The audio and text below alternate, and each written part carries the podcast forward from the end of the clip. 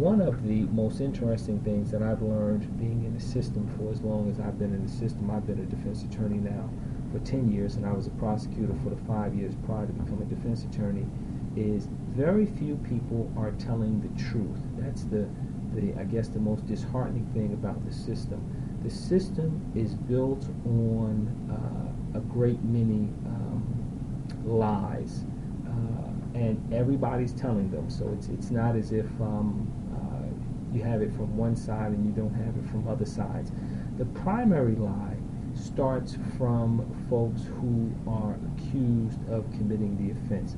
Forget the fact that they say, oh, I didn't do it, I didn't do it, and then later on you find out that they made a full confession to the detectives on DVD or the drugs were in their pocket or whatever else is going on.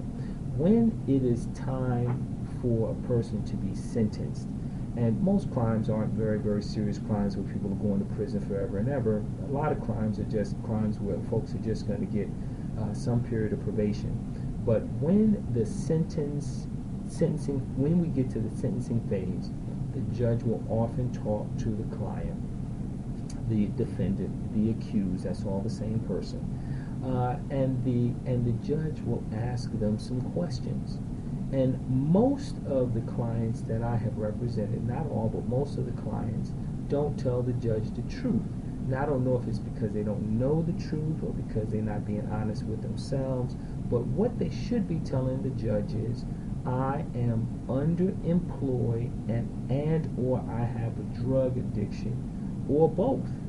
Um, I, I have trouble in school. I need to be tested.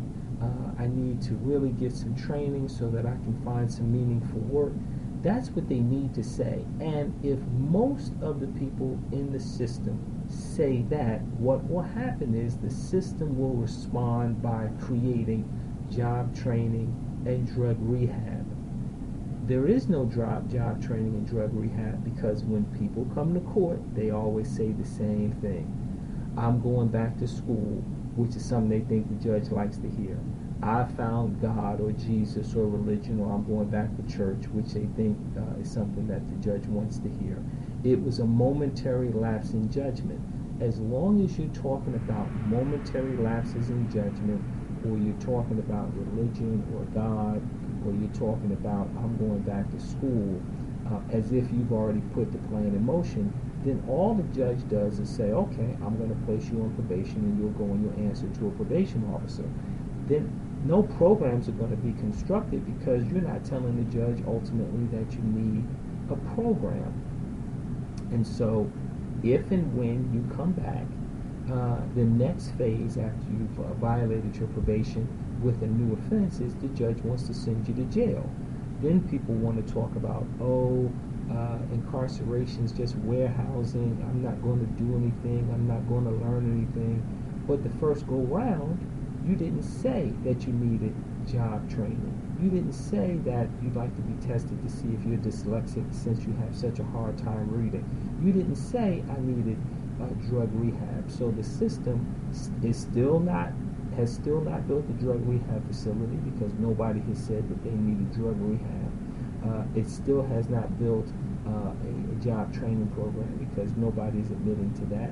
And here you are again. Well, what the system has built is jail and prisons. And so that's all that they really have left.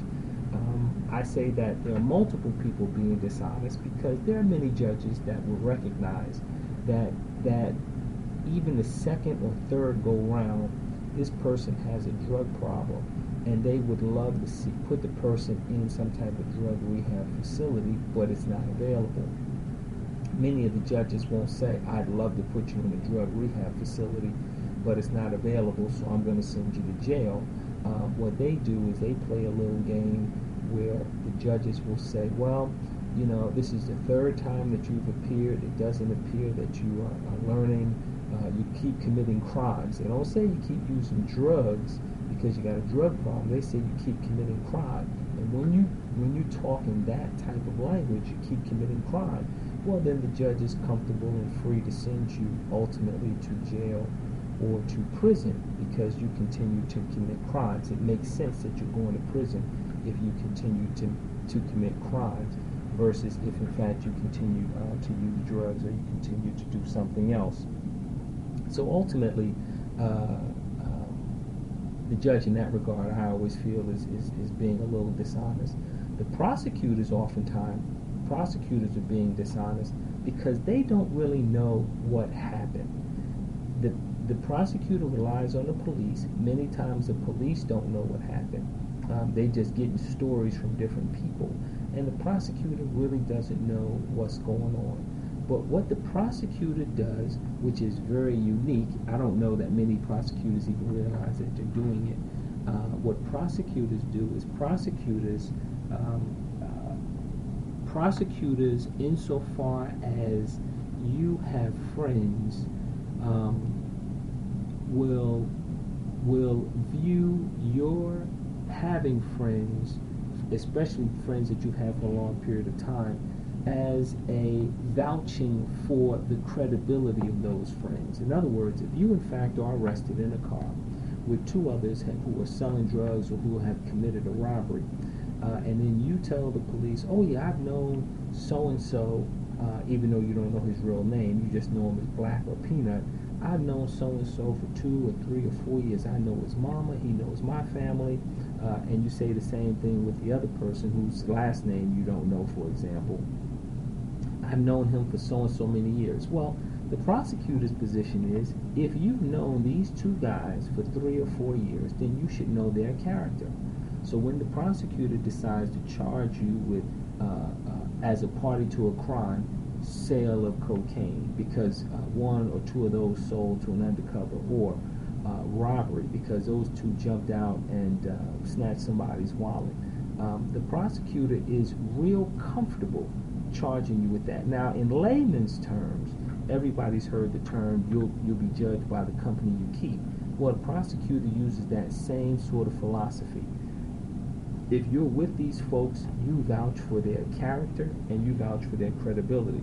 Because if you found, if you learn, you find out that they are not credible people, they lack good character, you should separate yourself from them. Uh, and that's how the prosecutor uh, sort of proceeds.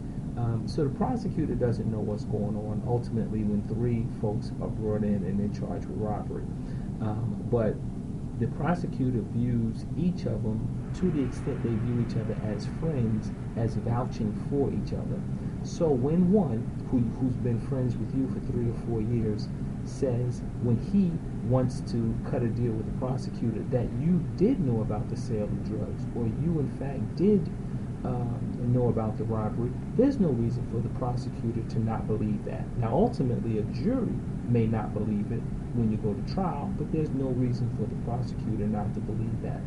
Give you an example, even just from my own life. Uh, if, in fact, uh, the person that I am married to, my wife, uh, for 25 years, goes into the prosecutor's office. Now we have we have uh, uh, a few children together uh, and she goes in to see the prosecutor. She tells the prosecutor on today is uh, June the 2nd, 2010. Back on February 9th of 2010, uh, my husband, Lawrence Lewis, raped me. Okay, well, the prosecutor is going to find that odd uh, here in Georgia. They're going to find that odd, number one. Why'd you wait so long? Uh, and if she can give them a plausible reason, uh, well, he controls the finances, or or he doesn't allow me to have a cell phone, or I was afraid of him, or I had to set up some other things. If she can explain why the delay between January 9, 2010 and June the 2nd, 2010, and that's all she really has to explain. If she can explain why there is the delay, the police are going to come and they're going to put handcuffs on me. Why would they come and put handcuffs on me? Because here you have a a seemingly normal woman college educated, graduate school educated. Uh, she's been with, they've been together for 25 years. They have children together. Why would she all of a sudden, out the blue, accuse her husband of rape? And the law says, can you rape your wife? Absolutely. You absolutely can rape your wife. So if my wife goes to the prosecutor uh, in the county we live in and says to the prosecutor, hey, this is what happened. He raped me. and can give the prosecutor satisfactory satisfactory explanation for why there has been the delay, uh, I'm being arrested. Now we already know there's going to be plenty of DNA in the bedroom, so that's not going to prove anything because we're married. So that's not going to prove anything, and they may they may look at her and, and they're not going to be able to determine uh, uh, whether or not um, there was any type of force used uh, back from January uh, January 9, 2010. And the most important thing, as far as the prosecutor is concerned, the fact that I have been with her for 25 years, the fact that we were together for 10 or 15 years before we had even our first child. I vouch for her credibility. I vouch for her character because if she was unfit, I should have left her a long time ago.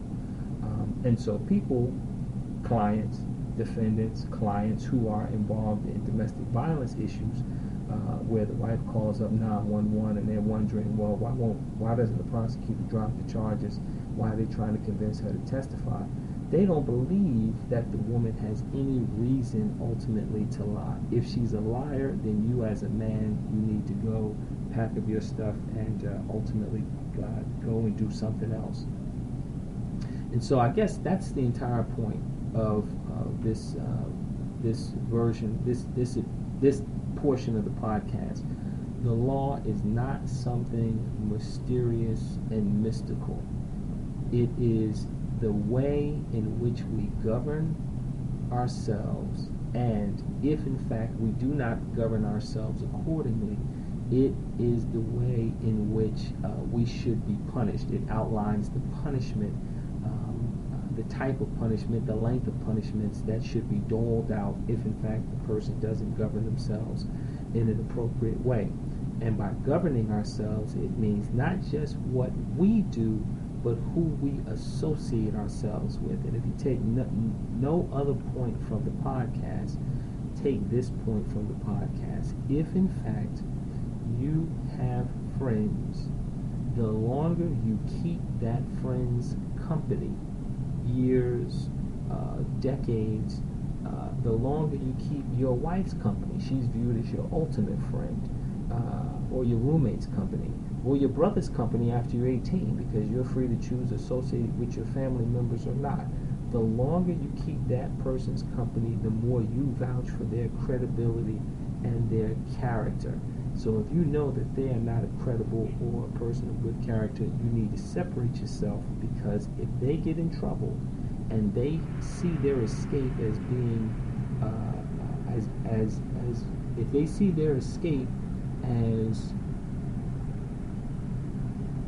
if they see that the way that they can escape is to offer you up, they're going to offer you up. And the fact that you kept their company for such a long time is your way of vouching for their credibility and, in fact, their character.